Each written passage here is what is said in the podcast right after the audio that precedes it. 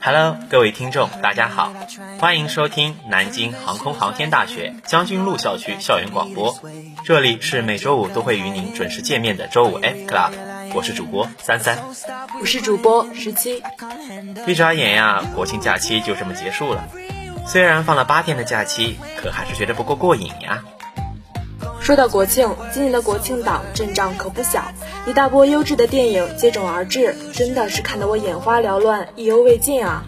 确实如此，今年的超豪华国庆档品质绝对一流，不知道各位听众朋友有没有 pick 到自己喜欢的优秀作品呢？那么就一起进入到本期节目的第一个板块——放映随行，与您分享一部朴实而诚挚的、不可错过的佳作。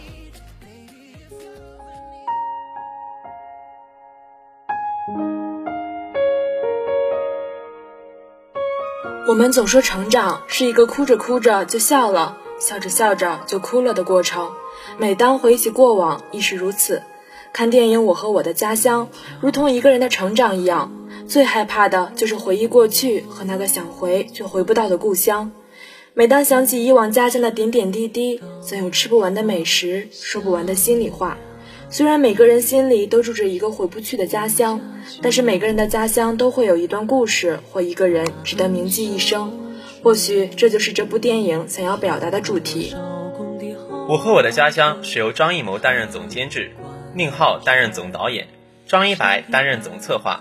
宁浩、徐峥、陈思诚、闫飞和彭大魔、邓超和于白眉分别执导五个故事的喜剧片，每个单元或对准一个人物或者一个主题展开。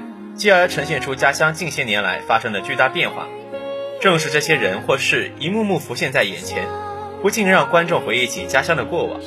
由人的改变带动事物的改变，家乡因为有他们的存在，才有了今天的大变样。虽然电影展现的只是发生在神州大地上的凤毛麟角，但是五个故事却道尽了这些年乡村的巨大发展潜力和农村制度改革工作带来的良好成效。第一单元是由宁浩执导的《北京好人》，葛优饰演的张北京和张战义饰演的表舅演尽了小人物的人生百态。一个是好不容易挣了点积蓄想买个车，一个是远房亲戚看病没钱走投无路，二人在医院上演了啼笑皆非的一出闹剧，结尾却有笑有泪，让人感动。第二单元是由陈思诚执导的《天上掉下个 UFO》。这个单元故事主要讲述在贵州某个小山村的故事，由黄渤饰演的喜欢自主发明的农民黄大宝，背后却隐藏着不为人知的秘密。当谈到自主研发 UFO 的初衷，黄渤的一番话也真实反映了早些年乡村路途不便的问题。找个心爱的姑娘，哪怕距离直径一公里，都能成为心头之患。第三单元是由徐峥执导的《最后一刻》，讲述了乡村扶贫教师老范晚年患病。儿子为了完成老父亲的心愿，重新到农村带他回忆起支教的点点滴滴。正是那些默默无闻乡村教师的一生奉献，才有了更多大山里的孩子走向城市发展的机会。所以，这个单元的主题对每个农村孩子来讲都会非常触动。泥泞的山路、破旧的课桌、到处透风的教室等等幕幕场景的出现，回忆瞬间涌上心头。第四单元是由邓超和于白眉执导的《回乡之路》，故事着重展现了种树治沙人乔树林一生奉献在治沙一线的感人故事。他的一生默默无闻，却堪称传奇，用一生的积蓄和心血带领村民们通往发家致富的道路，其背后的辛酸和不易都被乔树林隐藏了起来。由于他的坚持，村民们不再遭受沙尘暴天气灾害的影响，种上苹果树，收入也明显多了起来。农村发展越来越好，农民生活越来越幸福。这对于黄土高原饱受沙尘影响的贝贝农民来说，正是一代代种树治沙人的坚守，才有了今天美满幸福的好生活。第五单元是由闫飞和彭大魔执导的《神笔马亮》，短片如同名字一样充满神奇色彩，由沈腾和马丽主演。沈腾饰演的基层干部马亮，为支援乡村建设，放弃进修机会。瞒着妻子来到农村，为了让怀疑的妻子安心，发生了一系列啼笑皆非的故事。当农村发展真如画家马亮画中模样时，一切美景像极了童话的样子。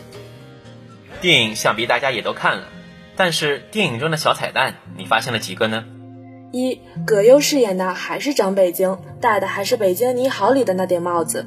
二，葛大爷两次都提到了艺谋，第一次是让人在奥运会开幕式上给儿子扫个镜头，另一次是没接艺谋的电影。三，饰演表舅的是《平原上的夏洛克》里的张战义，表演非常真实自然，而且他本身就是河北衡水人。四。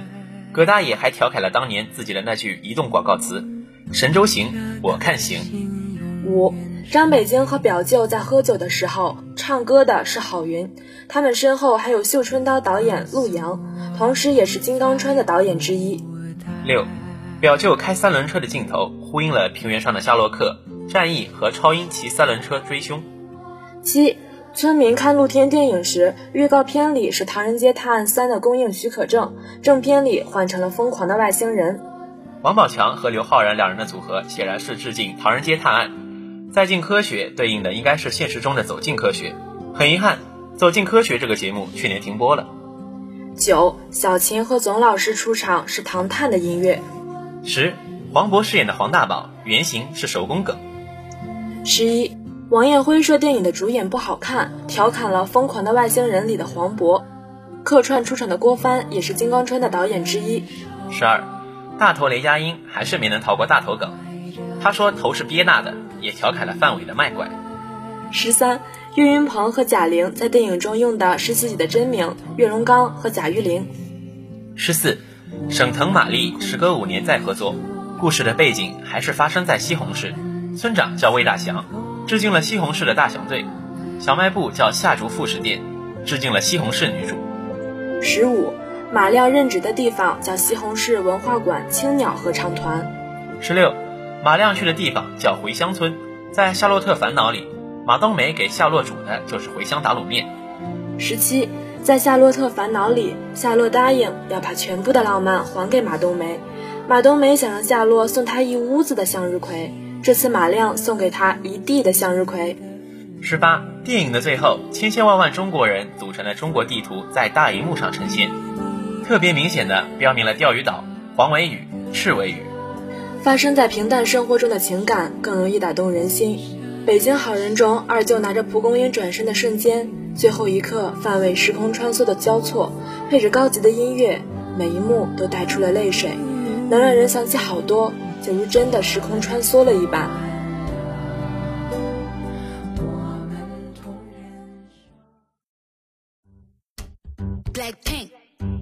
哎，十七，你知道假期最美好的事情是什么吗？嗯，享受一个人的旅行，和心爱的人在一起，还是回家享受至尊的贵族待遇？都不对，正确答案是吃好喝好身体好，一觉睡到大天亮。左手快乐水，右手快乐餐，沙发葛优躺，快活似神仙。哟，你这肥宅快乐宣言还挺押韵的呀，不过你可少了一句。哦，敢问少侠是哪一句呀？想知道是哪一句，还不赶快进入本期的每周趣闻——薯片赛高。宇宙的尽头是铁岭，而中国美食的尽头是薯片的包装袋。这是我无数次在超市货架前徘徊。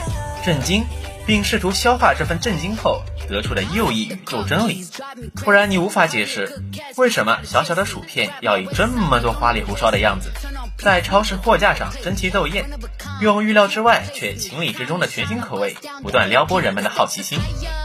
事到如今，从前软萌樱花味薯片和原料抹茶味薯片的较量，在薯片口味一零一的激烈竞争中，只能算是挠痒痒了。给现在的薯片一个研发实验室，他恨不得把全中国的厨房搬进来。左手一口京酱烤鸭、水煮鱼、酸菜鱼、小米椒爆炒小公鸡，还在后面拿着爱的号码牌。曾经有人说薯片在零食界地位比较高贵，相当于主食。现在看着这些读出来就有味儿了的包装袋，我不得不信了。更神奇的是，像大白兔奶糖、辣卤鸭脖。咸蛋黄肉粽这种小吃，居然也能成为薯片口味的复刻对象，甚至连喝下肚的酸奶、柠檬茶、乳酸菌，他们的口味都没有逃过薯片的觊觎。更更更绝的是，都没有给你留出猜测奶茶味薯片是不是要搞起来的时间，就已经让人见证了食物界两大快乐顶流的同框联动，这让人不得不相信，世界上唯一能比你买奶茶的样子还积极的，只有薯片复刻奶茶口味时的行动力。咦，薯片恐怖如斯。正如有网友所说，薯片可能已经不满足把自己当成一种零食了。俨然要颠覆一切食物在市场上存在感的革命家，其他各界食物都需要保持警惕了。薯片只是在拿你当灵感吗？不，他一定是想从你那儿学到点什么，然后取代你。其实，作为一个有点年纪的吃货，我还清晰的记得当年黄瓜味薯片是怎么像哪吒降世一样震惊了零食界。谁又能料到，短短几年，无数人就完成了从“这也能吃”到“我还能吃”的转换。但凡尝试黄瓜味薯片的小伙伴，经历过从味蕾窜到天灵盖的美妙体验后，最终都会心甘情愿加入薯片神教内部的新兴派别——黄瓜味薯片，永远的神。或许这是来自薯片星对地球的阴谋，它不断挑战着人类味觉接受新鲜事物的底线。驯化着我们到底能有多少种真香的方式，但人类依然对它不离不弃。因为当薯片被年轻人尊称一声“肥宅快乐片”，在名号上与“肥宅快乐水”平辈的时候，你就该知道，它存在的意义已经站上了名为快乐的制高点，其他啥都不重要。如果世上有一种职业叫薯片试吃员，我毫不怀疑，他将拯救数以万计没有梦想的咸鱼年轻人。薯片又又又又有新口味了，扶我起来，我还能吃。这就是他们在生活中仰卧起坐的最大动力。这种食物带来的快乐是如此直白，如此普遍，以至于这份快乐也让人忍不住斤斤计较，是要把吃薯片这件事的每一个细节都钻研明白。如果世界上有无聊诺贝尔奖，那么薯片爱好者为之付出的心血一定能在上面拔得头筹。比如，怎么吃薯片才能不弄脏手？这是人类在二十一世纪提出的最难搞的需求，因为它无形中揭示了一个真理：快乐和勤奋可能是无法共存的。毕竟，一个忙里偷闲的社畜无法做到一边吃薯片一边双手打字；一个打游戏的阿宅，即便杀到忘我，也不愿意让心爱的手柄蒙上一层油渣。薯片这种东西。就应该躺在沙发上，两眼空空，心无旁骛的吃，否则就不是真正的快乐，这才是真正的生活智慧。在薯片宇宙里，有一个令吃货争论不休的母题：吃完之后连手都不用舔的薯片，到底香不香呢？当日本人成功研制出神似清宫娘娘的长指甲套的吃薯片不脏手装置后，原教旨主义舔手指党大呼。吃薯片最质朴的快乐又被你们这些技术流给削弱了几分，还有更加让人摸不着头脑的技术流与体验派之争，集中体现在这个迷思上。吃薯片到底应该哪面朝上才更好吃呢？因为有挑剔的美食家指出，有些薯片只有一面是有味儿的。更神奇的是，居然真的有薯片品牌发言人证实并解答了这个问题。是的，你感受到的没错。有的薯片确实只有一面有调料，因为调料在和舌头形状完美契合的那一面上最容易集中。而原切薯片党原教旨主义们者，早已因为生产方式带来的灵魂口感，而在品鉴薯片时获得了无与伦比的快乐。而快乐的样子，在他们的眼中长这样：薄薄的，形状越丑越好的。殊不知，薯片口感原教旨主义者还在混战的时候。博爱且先锋的泛薯片实用主义者已经把薯片带到了美食文化的层面上。曾经有明星在节目上带火了薯片配粥的吃法，当时我还震惊于他对厨艺的理解竟然如此异想天开。直到看到网友们热火朝天的交流薯片的一百种吃法时，才发现原来是我唐突了。天气之子里的薯片炒饭还不是终极王者，更有甚者。对薯片的爱好已经进行到了玄学的阶段，哪怕只是观看纪录片里一个薯片工厂是如何运转着庞大的机器，都足够让他们的眼泪从嘴角缓缓流下。你看，在传送带上一颠一颠的，是已经成型的薯片吗？不是，我馋得恨不得冲进屏幕里的心。说了那么多，其实就像那个段子道出的令人无法反驳的真理：薯片吃多了，脸上会出现什么？会出现笑容呀。回答正确。哎，等会儿，你还没告诉我“快乐仙缘差”的那一句到底是什么呀？嘿嘿，有事没事，来点乐事。bingo。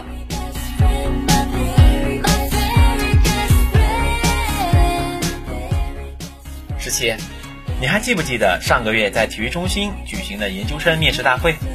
那我可是记忆犹新呀！没想到平时被我们所膜拜的研究生大佬们，到了面试现场，在面试官面前依旧是双大的茄子一般。不得不说，每年的面试大关对当事人来说，可真是一场惊心动魄的群英大会。本期的热点话题，就让我们来聊一聊面试中被问到的奇葩问题那些事儿。如果要评选当代成年人最害怕的事情，找工作一定是其中之一。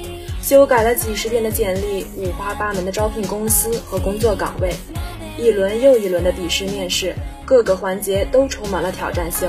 而其中最难的一个环节，非面试莫属。甭管你是多有自信、面试经验多丰富的人，面试前还是难免会紧张兮兮，祈祷不要被问到什么太难的问题。但偏偏有的面试官脑回路清奇，各种奇葩面试问题层出不穷，不难倒你不罢休。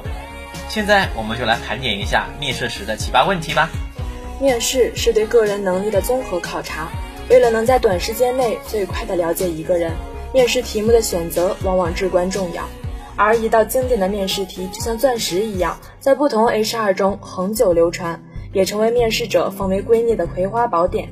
随便在网上一搜，就能找到一堆所谓的面试必备。为了防止面试者押题，不少面试官的套路越来越深，以各种奇奇怪怪的问题来考验面试者，仿佛幼儿园小朋友的十万个为什么，对一些日常生活中常见的事物发出灵魂质问，以此考验面试者的抗压能力与临场应变能力。比如曾经腾讯产品经理的面试问题：人为什么有两个鼻孔？是为了对称美，还是方便呼吸？对不起，这问题我还从来没思考过。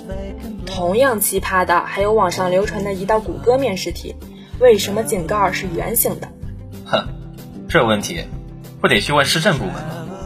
虽然后来证实这个面试题是个谣言，但我们依然不能否认这种问题杀伤力无敌。同样是十万个为什么，有些问题就更加高深莫测，带着一丝丝哲学色彩。钱的颜色是什么？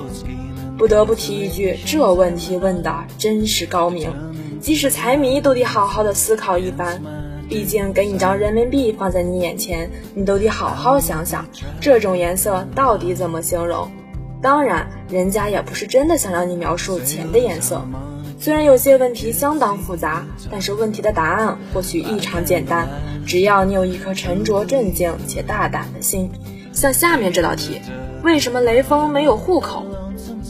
虽然听起来太过无厘头，但仔细推断一下，可能是想让面试者谈谈对“雷锋没户口，三月来四月走”这句话的理解。如果是传播学的学生来回答，可能会涉及宣传的作用、拟态环境等知识。如果是心理学的学生来回答问题，则可以分析助人为乐精神背后的心理学理论；如果让学管理的同学来回答，则可以谈谈如何推出政策促进助人为乐精神更长久。但真正的强者从不会满足于传统的回答方式，他们更倾向于耿直的回答，不把面试官气到吐血，绝不罢休。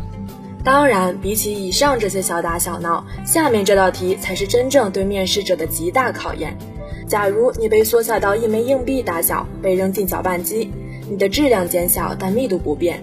搅拌机三十秒内就会开始搅拌，你会怎么做？上了多次当以后，如今面试者都学聪明了，纷纷开启了自己的脑洞，想出各种办法让自己死里逃生。比如以下几种办法：如果有人帮忙，而你又会游泳，快叫人往搅拌机里注水，运用水的浮力来逃生。你不会游泳，叫人放绳索拉你上去。二，你的身体好有力气，自己爬出去，或者把搅拌机底座挖个孔钻出去。三，最直接的办法就是，谁把你放进去的，就让谁把你拿出去。四，如果你学了法术，把搅拌器缩小或放大自己也能出来。五，堆积里面的石头，变高了再出去。但这些回答都不是正确答案。正确的逃生方法非常 easy，只要遵循自己的本能回答就可以。我会立刻跳出搅拌机。这道题来自《谁是谷歌想要的人才》这本书。虽然答案看起来很简单，但大多数人都没办法设身处地的思考这个问题，因此能回答出来的人也就寥寥无几了。这是来自谷歌的烧脑问题，它需要非常强的跳跃思维。很多人会觉得，在这种情况下自己死定了。但这个问题回答的关键就在于人体密度。由于密度不变，你还是会有正常人的力量。这种力量再搭配一个硬币大小的身材，想跳出搅拌机实在是太轻松了。除了对日常生活中的现象发出灵魂质问，还有一些面试官更加天马行空，喜欢提出各种异想天开的问题，让人一时弄不清他到底是在考察面试者的工作能力，还是在考察面试者的想象力。比如下面这个问题。面试结束以后，当你走出这间办公室，地上有一张彩票让你捡起来，发现自己中了一千万。这个时候你会怎么办？讲真，我就找个工作，面试官非得让我做这么大胆的想象吗？对大部分人来说，如果真的中了一千万，还面试啥呀？还不先赶紧好好享受一番，好好感受一下有钱人的生活。当然，要是你真的敢这么回答的话。估计就真的不用继续面试了，分分钟淘汰出局。下边这个回答才是正确答案，虽然很违心，但瞧瞧人家这觉悟和想法，要是面试不通过，可真的说不过去。这道题的理想答案是这样的：我会把这一千万合理的分配在旅行、照顾家人和慈善捐款上，但是我还是想在贵公司上班，因为我一直喜欢从事某某样的工作，这是我热爱的事业，擅长做的事情。在这个领域，我会找到自我认同感，而且贵公司非常重视创造力和品牌故事，这很符合我的工作理念。所以，即使我现在就中了一千万，我也不会因此改变我的职业目标。同款让人头秃的面试问题还真不少，下边这个也相当经典：超人和蜘蛛侠打架，你站谁？根据我的推测，这道题更好的答案一定是哪一个都不选，想办法调节他们的矛盾。然后让超人和蜘蛛侠都为自己服务。更有世界名企亚马逊，他们对面试者提出了这样的问题：如果你来自火星，你会如何思考和解决问题？我也搞不清楚这道题的初衷来自火星和思考问题的方式有什么必然联系吗？要是你也跟我一样绞尽脑汁也想不到该怎么回答这个问题的话，说不定我们可以借鉴下面这位同志的回答。当面试官问完问题后，淡定地回复他一句：“好问题。”能不能让面试官满意，咱不敢保证，但一定能让面试官印象深刻。正所谓，认真你就输了。遇到这种题，千万别认真琢磨，怎么有创意怎么来，才能在这种分外妖娆的面试题中自由游走。说不定你的回答就打动面试官了呢。还有些面试题看似平淡，人畜无害。但仔细琢磨一下，你会发现有这样一种问题：拿五百元买一千元的衣服，如何说服老板卖给你？面试官，你这是不是在无中生有、暗度陈仓、凭空想象、凭空捏造？心里就想问一句：出这样的题目给面试者，你是不是在招聘抠门小助理？同样想得美的还有下面这道题：如何把剃须刀卖给张飞？哎，这都是什么神仙操作？这难度真的是给贵了。其实看似奇葩问题的背后，考察的是人的思维方式和行为习惯。这样的测试早年在外企中十分流行，近年也逐渐在国内风靡了起来。通过这些脑洞大开的面试题，企业对于求职者的考察不再是单一的学历或经验维度，而是变得更加个性化、全面化，更能展示面试者的个人风采。至于这些问题是否足够科学？是否足够标准，谁也不能确定。只是这样的奇葩考察，着实为紧张的面试氛围增添了几分开脑洞的乐趣。美好的时光总是如此短暂，马上又要说再见了。是呀，不知道今天的内容有没有给大家带来欢乐？各位小伙伴们又是否 get 到了有意思的新技能呢？以上就是本期节目的全部内容感谢各位的收听我是主播三三。我是主播十七。我们下周同一时间不见不散。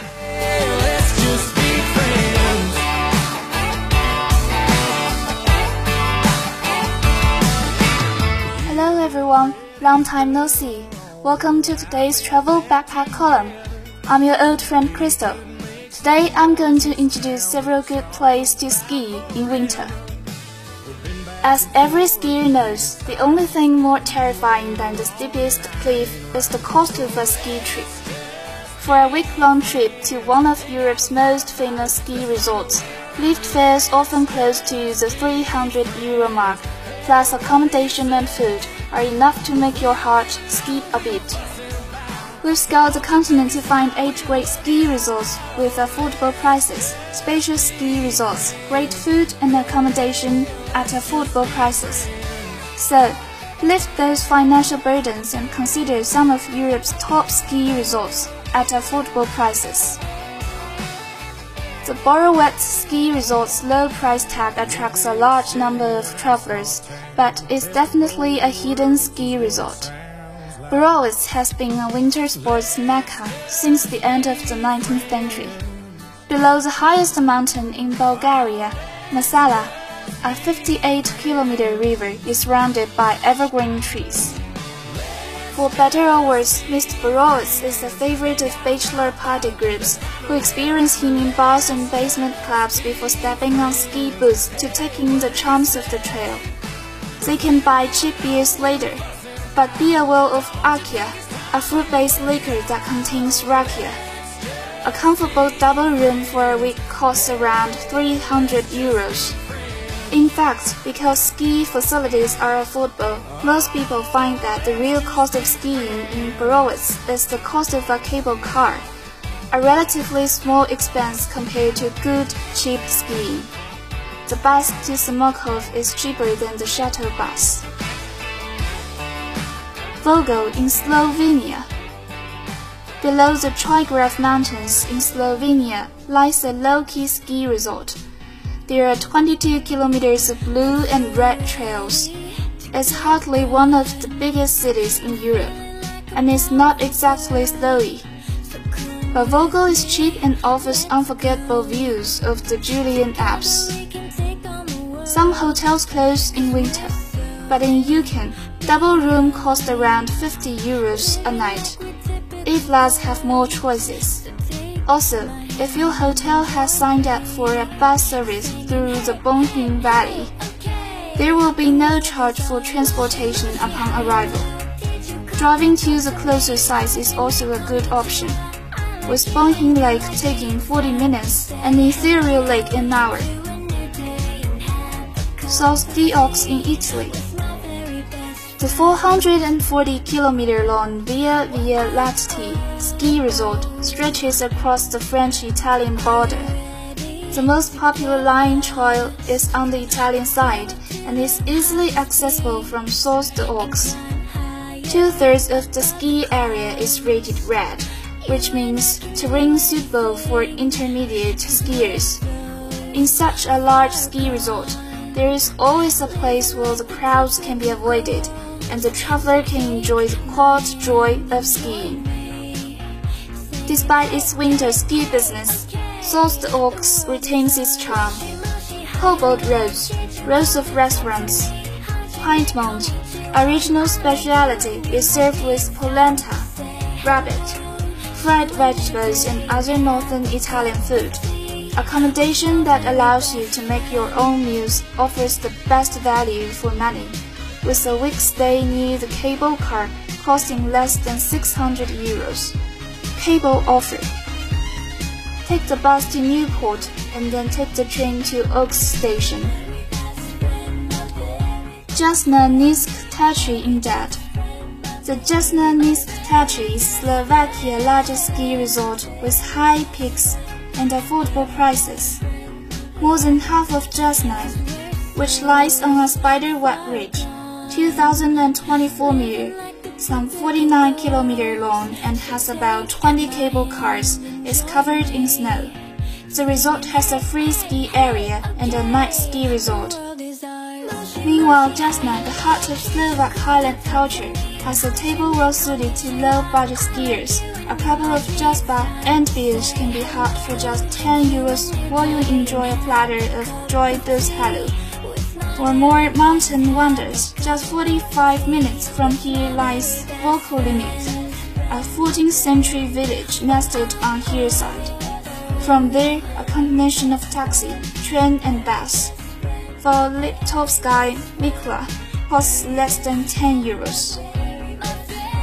Brad Boy, tall in span.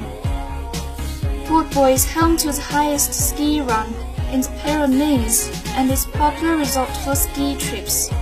Not only are there no crowds, it's also friendly to family travelers. As the gap in the mountains faces north, there is enough snow each year for tourists to visit. The ski resort has 45 kilometers of red intermediate and black advanced trails. There are also warm dishes to ward off the cold, like spiced snail and cabbage chowder, and an affordable color pepper chocolate chip cookie. The region's rich diversity of architectural destinations also offers post-ski activities, with nine Romanesque churches in the Valdeboy Valley and famous UNESCO murals among them. Change to tour at Velha. For Senes in France, who needs the charming ski scenery of water either, when the French Alps can be yours for pennies? The five villages of Varnicelles are connected to 125 kilometers of ski trails, while beginners can also find fun. Meanwhile, a blue ski trail runs from the village to the top of the resort, at an altitude of 2,800 meters. The resort also has plenty of red trails and a few black ones. Apartments for 4 to 6 people typically cost 450 euros a week, and these hotels have balconies with views of the Alps. That's all for today's travel backpack column. Thank you for listening. See you next week.